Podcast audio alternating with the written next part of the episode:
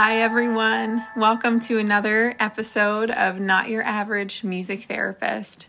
I am so excited to have another guest, and my guest today, oh, this is going to be a good conversation, and I just want to know the ins and outs of her life and how she got to where she is and all of the things involved. So my guest today is Hayley Francis Cann. And Hayley, I would love for you to um, introduce yourself to us and let us know where you are in the world and what you're doing these days. Yeah. Hi, everyone. I'm so excited to be here. First of all, Kim, thanks for having me on to have this conversation.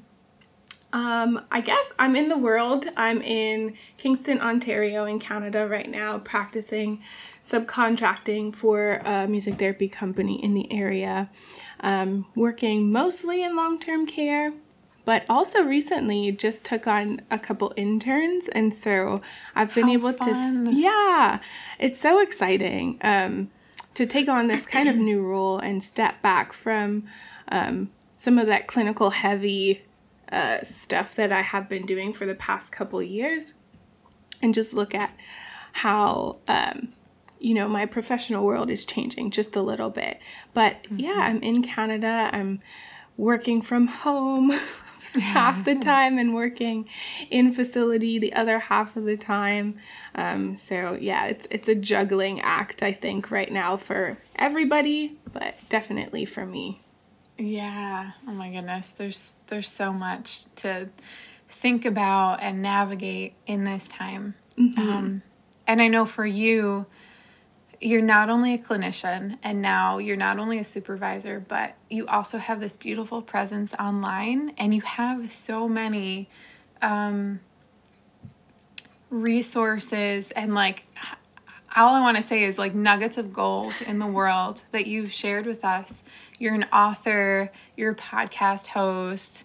Um, yeah, what what is it like for you to be doing all of these different beautiful things in the world? It's really great because I feel like, um, you know, I'm coming into my own and finding my voice. The title of, of um, the podcast that I co-host with Kimberly Dillon, um, we we titled it Able Voice, just because at the point that we were dreaming this up, that was something that was very real to us, and, and owning our voice and our identities as uh, individuals within this field of music therapy, and what mm. that looks like, because everybody has a different journey and it looks different, and we want to celebrate that. And something that I've been really passionate about over the past year or two has really been celebrating those journeys, um, advocating for our profession, and really getting the chance to collaborate with other people mm. and bring that sense of community to life um, in any way that I can. And so I've been putting all of these things out into the world as myself, hoping that, you know, they'll be well received and that it will inspire those three things. Um, and I think we'll get into talking a little bit about how that came to be and, and what mm-hmm. inspired that initial step to, to do that on my own. Um, but yeah, I'm I'm really thrilled with the people. I, I the light that has been drawn into my life because of this um, is just incredible. I love that. I love it so much, because it's like, it's just a testament to how important community is and doing things together uh, with other people, not being alone. Mm-hmm. Um, and I think I think so often we can find ourselves feeling so alone, and it you know it's scary to reach out to other people, or like if it's a business venture, sometimes we want to just do it on our own. Mm-hmm. And then I know what I found is that doing things with other people helps the process so much. And it helps me feel so good doing it too. Yeah. I think that's the story of a lot of music therapists too. It's a very, it can mm. be a very isolating profession um, mm-hmm. if you're in, especially like I am right now, a community where there aren't many other music therapists around. Um, right. And so when you layer that with this ongoing pandemic that we're experiencing right now. The isolation factor is tenfold. Yeah. So that sense of community and knowing that you're not alone and the emotions that you're feeling are valid and there are other people that are going through similar journeys and stories is, is really important to connect with and be aware of. Mm-hmm. Yeah, and I feel like that's like a common theme of so many of our podcasts. Like doing life together, experiencing these emotions alongside another person, and, and almost like sometimes having a guide. Like, mm-hmm. okay, you had this challenging experience and I'm in the middle of that same type of experience, so I know that I can get through it and there's another side to it. Mm-hmm. So I wonder if now would be a good time to hear about your story. What led you here? Like, I don't know, would it be good to start with how did you even get into the field of music therapy, or do you want to go further back than that? Yeah, that's a that's a really great place to start. Um, you know, I I think it was in high school when I learned about music therapy. Um, as a profession. I didn't know it existed before that, but I was looking up on Google, um, you know, professions in music therapy, careers in, or careers in music in general, mm-hmm. um, knowing that teaching or performing just were not where I was being called professionally. Mm-hmm. Um, and I had already been accepted to Uh, the general music program at Acadia University in Wolfville, Nova Scotia. Um, mm. And it was too late at that point to switch uh, in my first semester by the time I had made it there.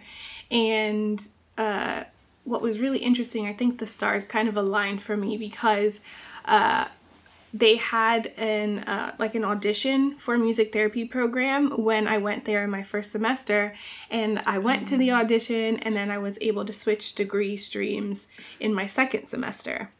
Wow, so you caught it like really early on. Yeah, yeah. That's awesome. Which was incredible because um, I was kind of lost in that first semester. I was like, I'm just here because mm. I feel like I need to be here studying something and I'm interested in music, but yeah. I don't want to be a teacher. I don't want to be a performer. I don't want to be a composer, which mm-hmm. were, or a musicologist, which were all of the other streams that were available in music. Right. Um, so I was just here doing a general degree. And so I was really, really inspired when I got to learn a little bit more about what music therapy looked like from some of my cohort in that first semester. And then I got the chance to audition and it went well and I was accepted mm-hmm. into that program, even though I was a wind, woodwind instrument, which I felt mm-hmm. in my mind would be a barrier for me to be in that program. But they accepted oh. me with open arms, and yeah, it was the best decision that I could have made at that point. Yeah. Can I ask you what, what instrument that was? And was it common to be majoring like in a different instrument in the music therapy uh, department? Yeah, I was a saxophone uh, awesome. player. Alto saxophone, soprano saxophone, and it wasn't common. You know, mm-hmm. the common um, principal instrument that people go into music therapy with is either voice or piano or guitar oh, as their okay. principal instruments. Um, and then, but primarily voice. There are a lot of vocal majors that are okay. in, that were in the music therapy program. And uh, so it was kind of funny because I ended up putting more work on myself, I think, than um, some of my other friends would have had to during that time because I had to do the vocal lessons, I had mm-hmm. to do the guitar lessons, which I hadn't, I didn't have a level of proficiency in at all prior yeah. to applying. Um, I had a little bit of piano, which was very helpful, but on top of all of that, um, musicianship training that you do in the clinical music therapy program, um, I was also still taking saxophone lessons because mm-hmm. I had to do that as my principal instrument for at right. least the first two years to get through the music program. And so I was doing I, so much. Yeah. I never thought about that because in the program that I went through, it was kind of a mix between, actually, you know, when I think about it, there were more vocal majors than not. Um, but we had some horn players, we had some flute players. I was a flutist. Um, but now that I think about it, yeah, if I was voice primary, that would lend itself so beautifully to everything that we're doing in music therapy. And yet I still had this, for me, it was four years of, of the private lessons and the recitals and everything on that instrument. So that's that's such an interesting point that, you know, maybe some of us do have a little extra work with with our various instruments. Um, and I'm wondering, have you ever been able to use saxophone in um, a session with your clients? Yeah, I've I've brought it into sessions a couple times. In school, I was encouraged to use it, actually, which was really, mm. really fantastic. How cool is that? I had people that were in my corner on either end of the coin, people telling me that I shouldn't go into music therapy because um, this wow. was my principal instrument and I would be better off in a teaching career or a performing career, and to really think about whether or not I wanted to switch. And then on the other hand, I had people telling me that, you know, it would be a really great opportunity for you to explore that instrument as an extension of your voice within a music mm. therapy setting. And yeah.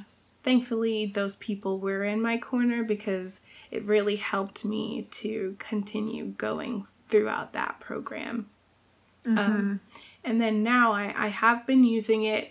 I actually used it a couple times in some of my telehealth sessions recently, um, cool. which I was a, a little timid about at first just because I didn't know what the the feedback would be like on the other end, or, um, you know, some of those things that could potentially cause harm instead of helping our clients. Um, right. But it tends to work best for me within a co-therapy setting if I'm mm. in person with a, a client, um, really having that opportunity to have someone engage in that more uh, talk, counseling, uh, supportive therapy, or, you know, really engage tactily with, with physical responses and um, and while I'm providing the music and the vibration, because mm-hmm. saxophone's kind of a big instrument with lots of resonance, um, yeah. and I can't talk while I'm playing, so it just is useful to have somebody else there helping to facilitate um, mm-hmm. other kinds of engagement. Mm. That's such a cool way to look at it. Um, now, like, I'm more inspired to use my flute in sessions over telehealth in more of like that therapeutic way and not, not as separate, um, like music and then therapy. So, um, so I know you mentioned like it, those people encouraging you to get through your program and actually like hone in on your primary instrument and use it and love it and, you know, have that as a tool in music therapy. Um, you you mentioned that that helped you get through. Mm-hmm. So I wonder what that what that means. Like, like was it hard to get through the program? Were there challenges along the way? Yeah, for for me, I think um, there were a couple challenges.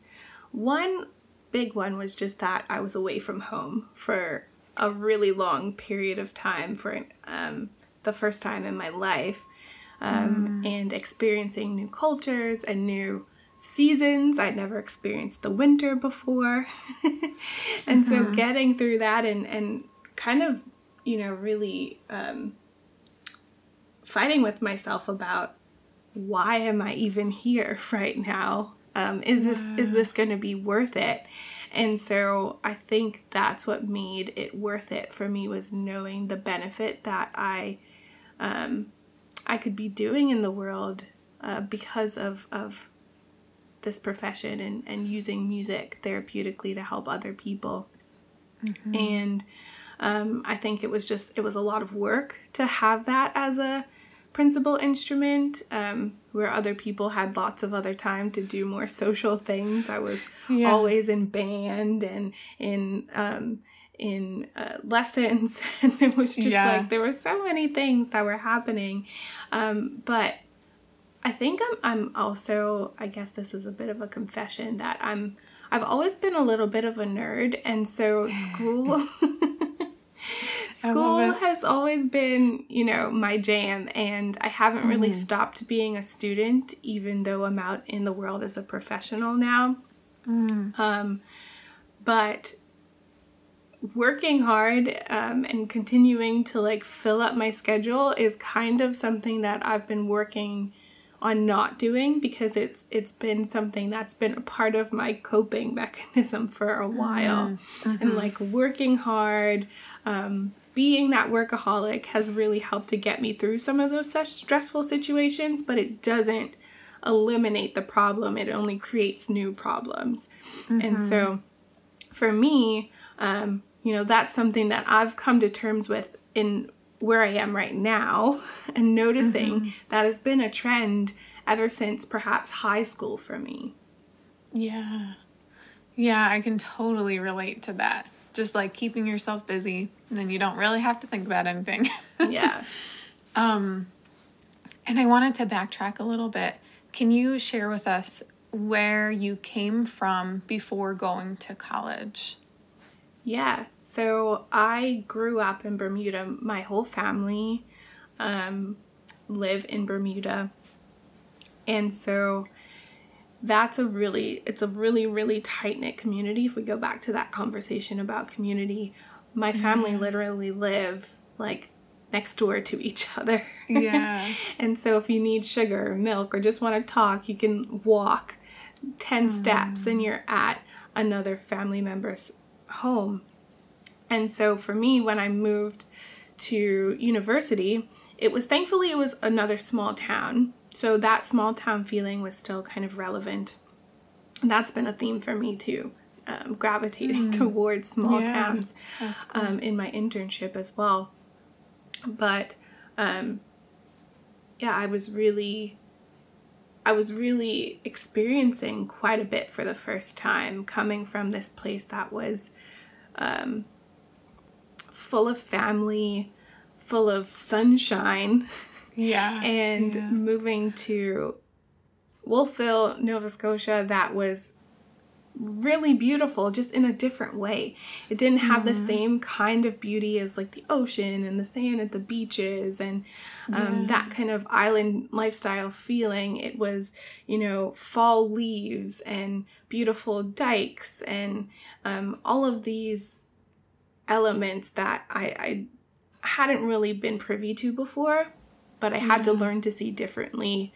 Um, as still beautiful and meaningful, but it was quite a change for me to go from one to the other. And that's pretty far away too. Yeah. So I I could only assume that you didn't see your family much when you were in school. No. Um, I went home twice a year. I went home for, I was privileged to go home twice a year. I know a lot of other international students didn't mm-hmm. have that same opportunity. Um, but I went yeah. home for Christmas break, and I went home for the summer break. Mm. Um, and that really helped to ground me, uh, going home and seeing my family and being in the sunshine after experiencing what are some of the toughest winters in Canada. I, yeah. I mean, I've, I've only ever lived in northern states, but Nova Scotia is even more north than I've lived. So, yeah, it gets pretty cold. Apparently, maybe it's on I was par born with Minnesota. Oh, maybe. Apparently, I was born in a snowstorm. I was born in Nova Scotia, so oh. apparently, I was born in a snowstorm, or like when a snowstorm was happening. Thankfully, yeah. my mom wasn't in the snowstorm. Being oh, born, gosh. That would be a story in itself. But yeah, yeah, I don't know. Maybe that's why I have such an aversion to like the winter time or harsh oh, winters. So tough. Yeah. So, um, is that why you chose to go to school there? Because your family had been there at another time? Yeah. So it just like, it was, it was practical. Um, yeah. The cost of university is, is a barrier to a lot of people, and it just mm-hmm. made a lot of sense for me financially, um, because the cost of education is cheaper in mm. your, um, in your province. So going to school in Nova Scotia made life a little bit, a little bit easier for me in terms of affording, um, mm. continued education. Mm-hmm. That's so cool. So I don't know if there's any other stories you wanted to share about your um, time studying music therapy, but I'm wondering, you know, what happened next? Yeah. After I endured all of those winters, I moved to a different winters, part of Canada. Yes. Yeah, I made that call. I was like, I don't know. I, I think I want to go to Ontario mm, or B C. Mm-hmm. Which um, B C is so beautiful, and I actually I got offered an internship in B C uh, at the B C Children's Hospital, um, but because the program that I went to in undergrad has a separate internship program, so you do your internship after your four years, so after you graduate, and it's not in uh, association with your university. There's no liability insurance there. And and the B C Children's Hospital internship wasn't really set up for that at that time, um, which was a bummer. But I, I'm a strong believer that things happen for a reason, and I mm-hmm. ended up going to an internship in the small town of Perth, Ontario, mm. which is it's just a stunning little town, and it kind of gives me Stars Hollow vibes. Oh, I love it. Yes, Gilmore Girls fan. It was so beautiful um, that I ended up there, and it just, it was the perfect fit when I really sat down and thought about it, because I got the chance to work in like a variety of settings, which really allowed me to kind of explore being, um, I guess, multi-passionate about working with many kinds of people and not putting myself yeah. into one little box. Um, and I know that we're trained to, we're supposed to buckle down and like choose one population we want to specialize in. Supposed to, yeah. But I found it hard to do that, and I still do. And I was grateful that my internship there under Nicola Audi really helped to to show me that, you know, I could do Um, um, a mosh posh of things. Like it mm-hmm. was really yeah. great to be able to explore that a little bit further. Mm-hmm. Oh, that's cool. So it sounds like you had a really positive internship experience, um, but you were also still very far from home. Yes. Yes. I was still very far from home, and I had just made a big move across the country. Yeah, that's huge. Um, And it was, it was tough. It was tough because that was another, like, really, um, it was, it wasn't as much of a youthful community as I probably needed at that time. Mm-hmm. So there weren't a lot of activities that I could do. Um, there weren't um, many people that would understand what music therapy is in, in terms of um, the the specific internship journey that I was on right there um, mm-hmm. in that mm-hmm. moment. I did have another intern that was uh, there at the same time as I was, and it really helped oh, to have nice. That peer supervision back and forth, and we would take yeah. trips like to uh, or drives to Ottawa just to go shopping or go to oh, like cool. the the movie theater, you know, just like mm-hmm. normal things that make you feel like you're you're having like a, social a young life. twenty something. Yeah.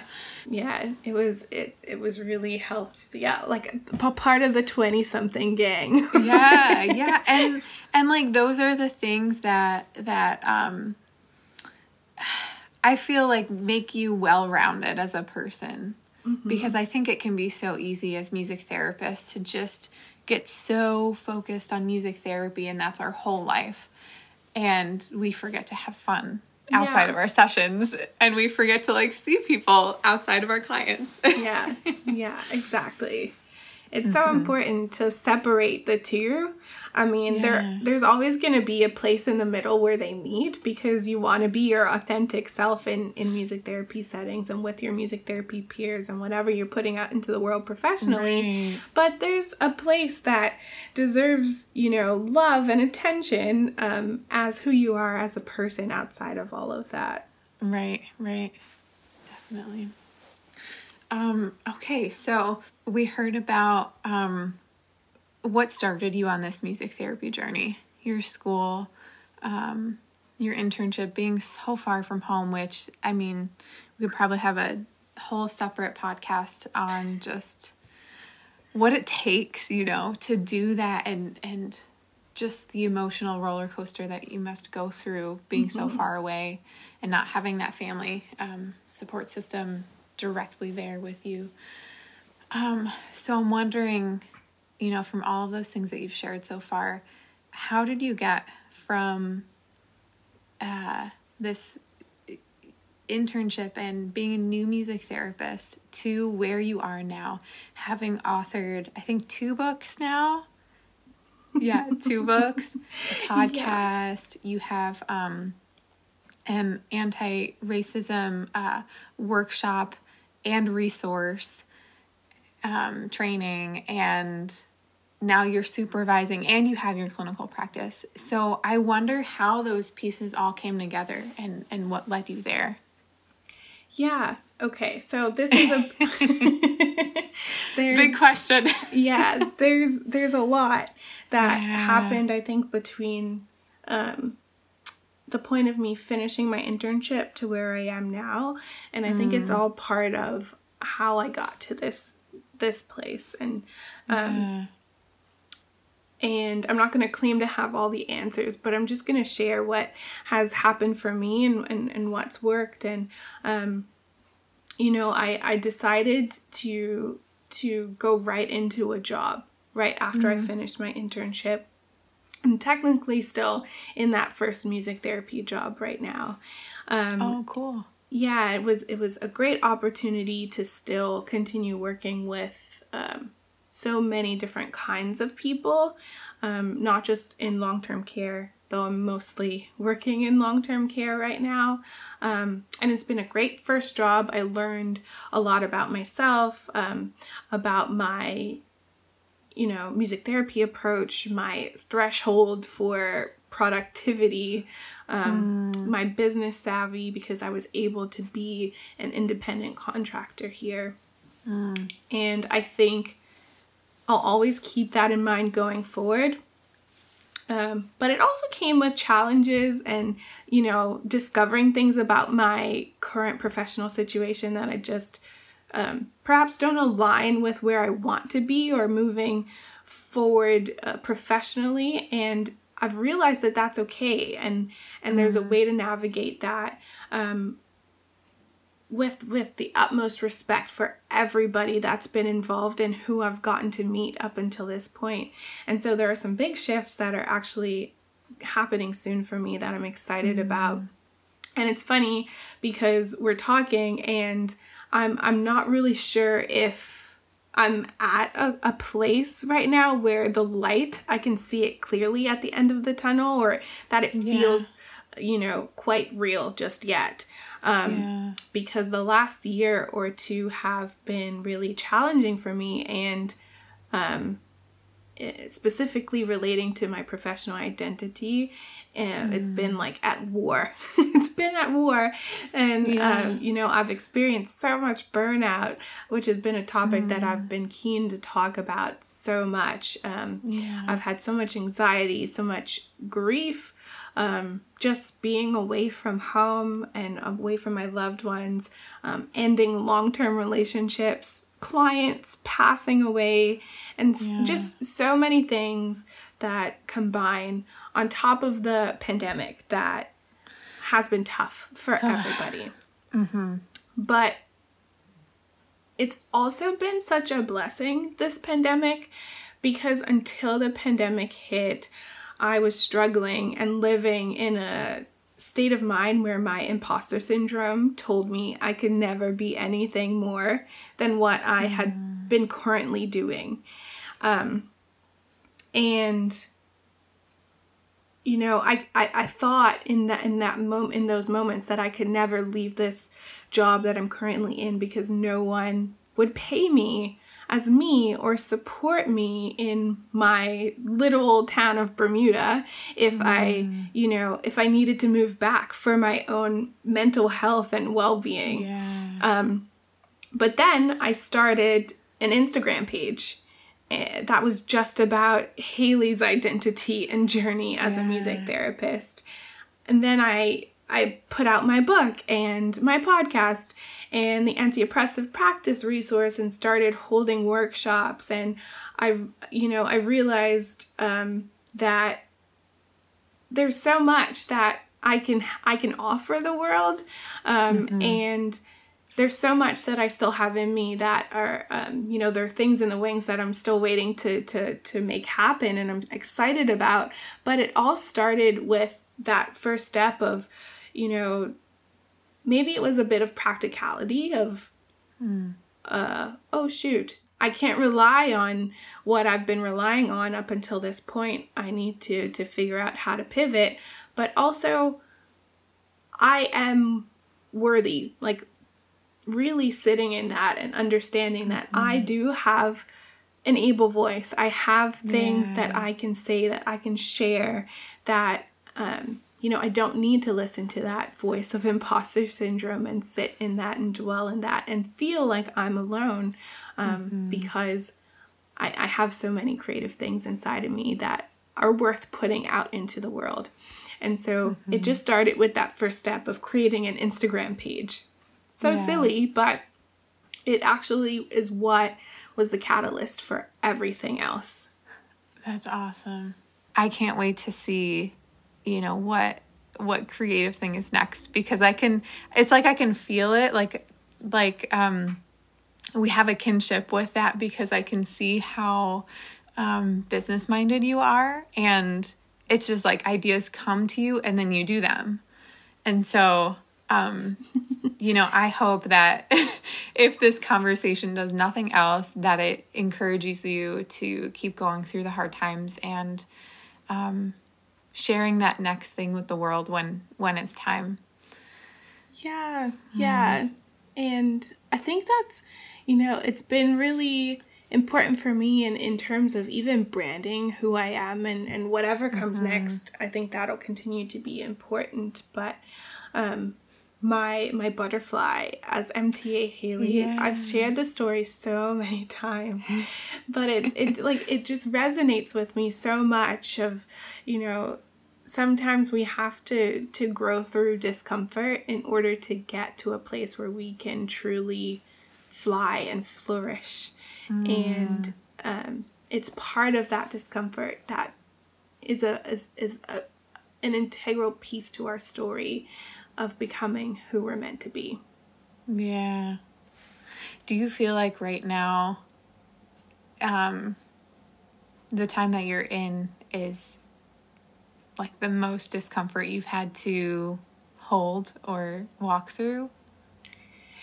I think it's definitely the most pivotal point in terms of mm. there's a lot more weight riding on the, the next few decisions that I'm going to have to make in my life. Um, yeah. Whereas I'm such a type A person, I'm such a planner, and there's no way to, to plan for everything that's going to come next. And so, right. um, I think that it, there's a lot of weight that I'm feeling, um, mm-hmm. in, in the past little bit, but I'm also excited for what comes next. And knowing that this won't be my last point of struggle, this won't be my last challenge that I have to try and overcome, um, mm-hmm. that there are going to be so many more, and knowing that I do have the ability to get through it is yeah. is enough. Yeah. And do my best. That's all I can do. Yeah, definitely. And I wonder if that, that hope of, of um, flight, and even thinking about the butterfly, like, okay, wondering what colors you're going to see this time that the wings open up, if yeah. that's kind of like something you hold on to um, when you're going through the discomfort and you don't really know what's next. It's like, well, at least I know there's going to be some beautiful colors mm-hmm. and I'm going to be flying. So I just, it's like, I have to hold on until I get there, even when I don't know what the next step is. Yeah, absolutely. I am wondering if there's any other part of your story that's been um, pivotal, like what you're going through now, um, that stands out to you. Yeah, um, and maybe this, it, it like kind of works into maybe a conversation that we had before. Um, but there was, it's kind of funny when I look back at it now, but there was, um, I guess one challenge that I had, uh, that really forced me to think about who I was and how I was interacting with my world, with the world around me. Mm. Um, and it was in my internship when I, I was reminded that I was Black.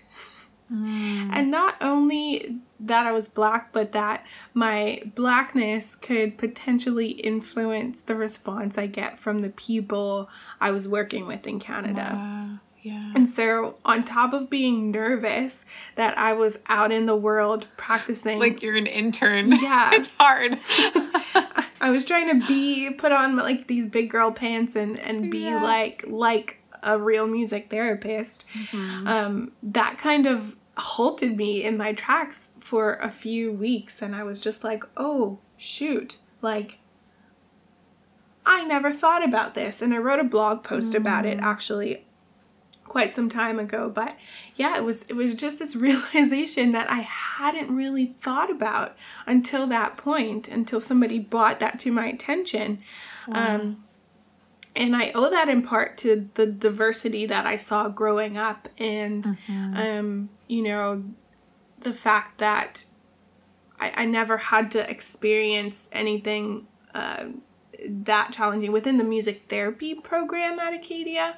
Mm. Um, School was a whole different subject matter. Mm-hmm. But, um, yeah, in the music therapy program, I never really, that wasn't something that was brought up as a barrier or, or that had been met in that same way. And so, you know, it was, it was really something that I felt like I should have been more aware about. Mm-hmm. Um, but I didn't. I guess I was just living in a place where I felt like we were moving forward in terms of how people were seeing um, diversity. Mm-hmm. Um, but, you know, I, I I was working in long-term care, which added a little bit of an extra layer there of we're working sure. with people that are, are from two different generations and mindsets and, um, you know, the the... discrimination um, that existed not even that long ago within yeah. our communities, and segregation and all of these things that have contributed to these systemic um, belief systems have have are still are still there. They're still there, and um, you know, I, I couldn't really after that point ignore it. Yeah, yeah. I wonder, was that experience maybe um, something that led to you creating the anti-oppressive practice resource and workshop? Um, I mean, I know within the last, I guess, year or so, this conversation has come to light in the media. Yeah. So it's, it's kind of been in people's faces a little more than maybe it had been previously, but it's so maybe like, I wonder maybe if that's a reason why you created the, the, um, resource but also like the story that you just brought up, it it lends itself perfectly to um, that conversation, and almost like preparing the next generation for, hey, this, you might feel this way, or this might happen, or, you know, if you work in long-term care, there are going to be people who um, lived through the sixties and the mm-hmm. seventies. Yeah, it it definitely, um, so I, I experienced all of this and it came to the forefront of my mind during my internship, but then I, I hadn't really accessed that, that part of that experience for a while. It just, it always um, has been something that I've been reflecting on and learning about. And mm-hmm. then I wrote, uh, um, I wrote a blog post in February of twenty twenty. Mm-hmm. And in that blog post, I shared this story um, about how I came to this realization and the struggle of, of trying to navigate culture and um, being a practicing music therapist. But um, then in like the summer of twenty twenty, the world yeah. kind of just... right exploded um and put this this subject matter into the limelight. Mm-hmm. And it was at that point where I felt that call to action of like, hey, I have experience in this area, I have a story to tell that, and a perspective that I feel would be valuable to our music therapy community, that we can all mm-hmm. learn in a safe space, a brave space together. um And I reached out on social media to say like, hey, um, you know, who feels like they need resources in this area? Just like a one of those polls that you do on Instagram. Yeah. Yeah. And I got an overwhelming response from people saying, we wow. we would love resources in this area. We we don't know where to go right now in terms of anything mm. that specifically re- relates to creative arts therapy. Mm-hmm. And so my friend Priya Shah and I, we we collaborated on creating that initial resource for people, um, free for for for everybody to have access to and to to use to reflect and um, to integrate within their their practice.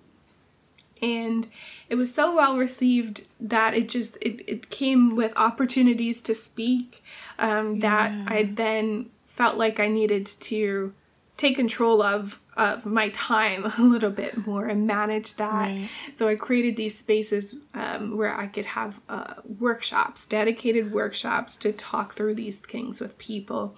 Um, mm. And, you know, it's just been something that has reignited that flame that was sparked um, all those years ago, but also in February of last year. I don't know if that timing was just yeah. why that came back up for me um, in that year. Just, I don't know. Like I said, there are just things that I can't explain yeah. that just align in terms yeah. of when they're needed.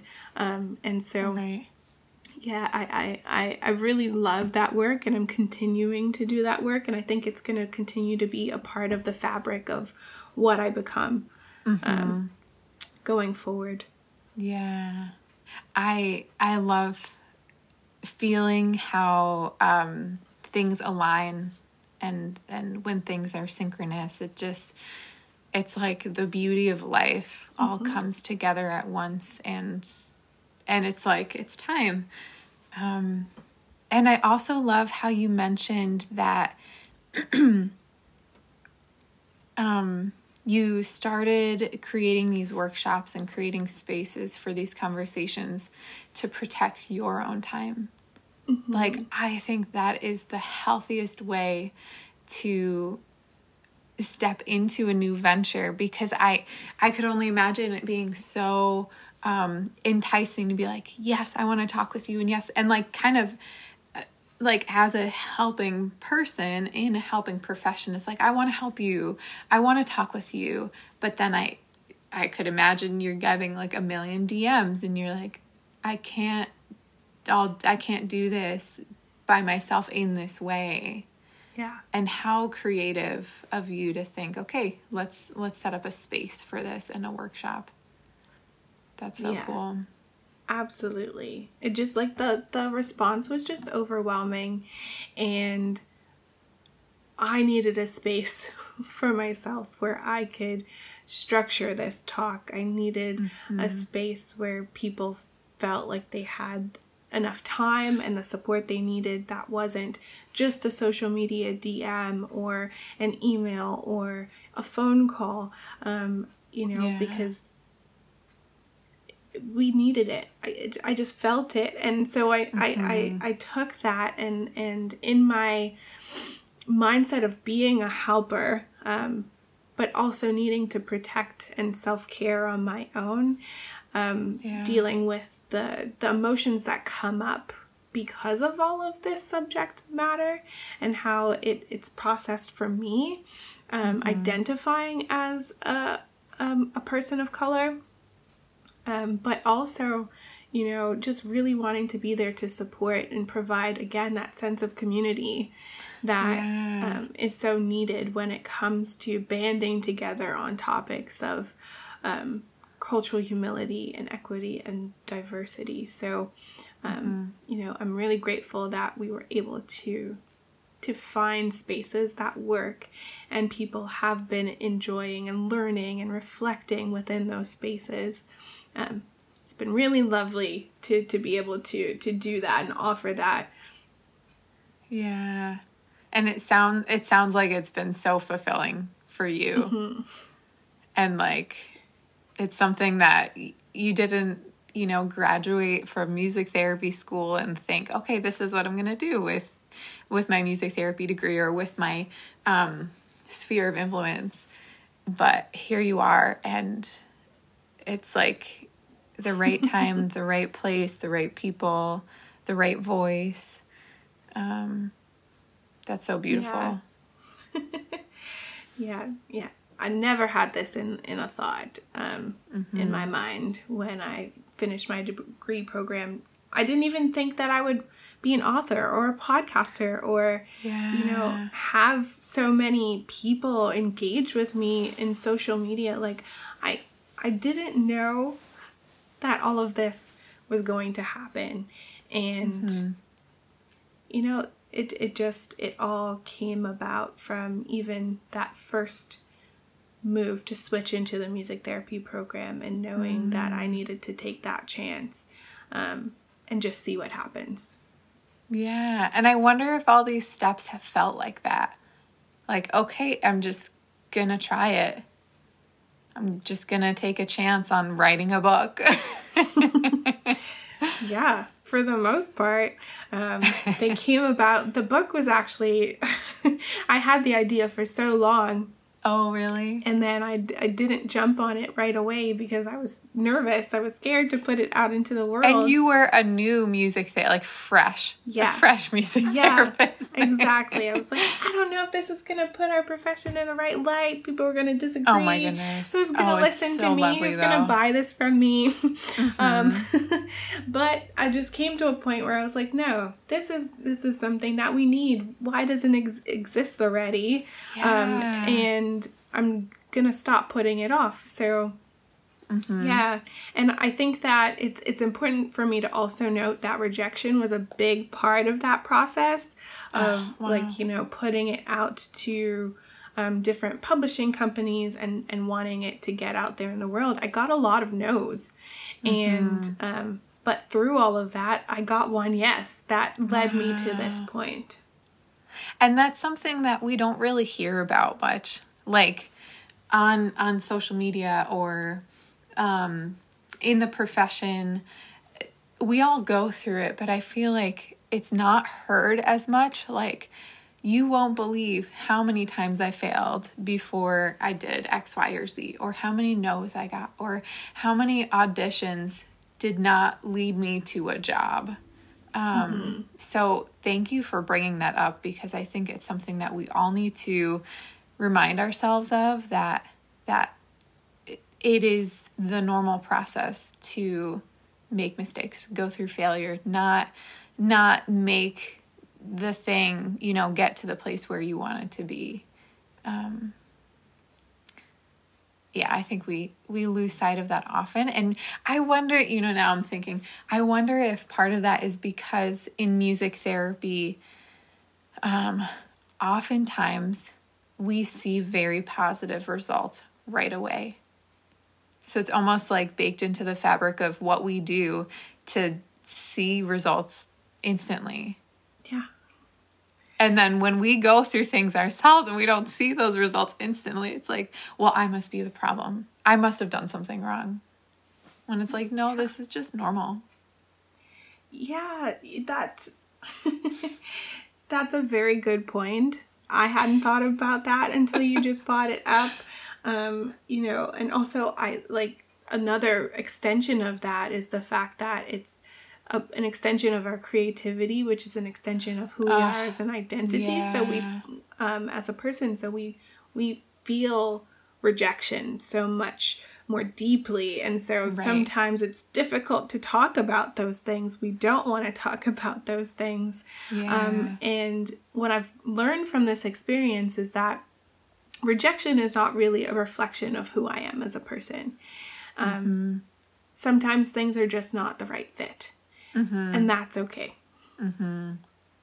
Yeah, I, I try to remind myself, like, okay, it's either not the right time, not the right audience, um, you know, not the right person. Like, this will happen if it's true to me. And if I feel like I want to bring it into the world, it will happen. It's just you got to find the right time and the right space and the right support system around you mm-hmm. for that that creative venture. Um, but it doesn't mean to stop trying.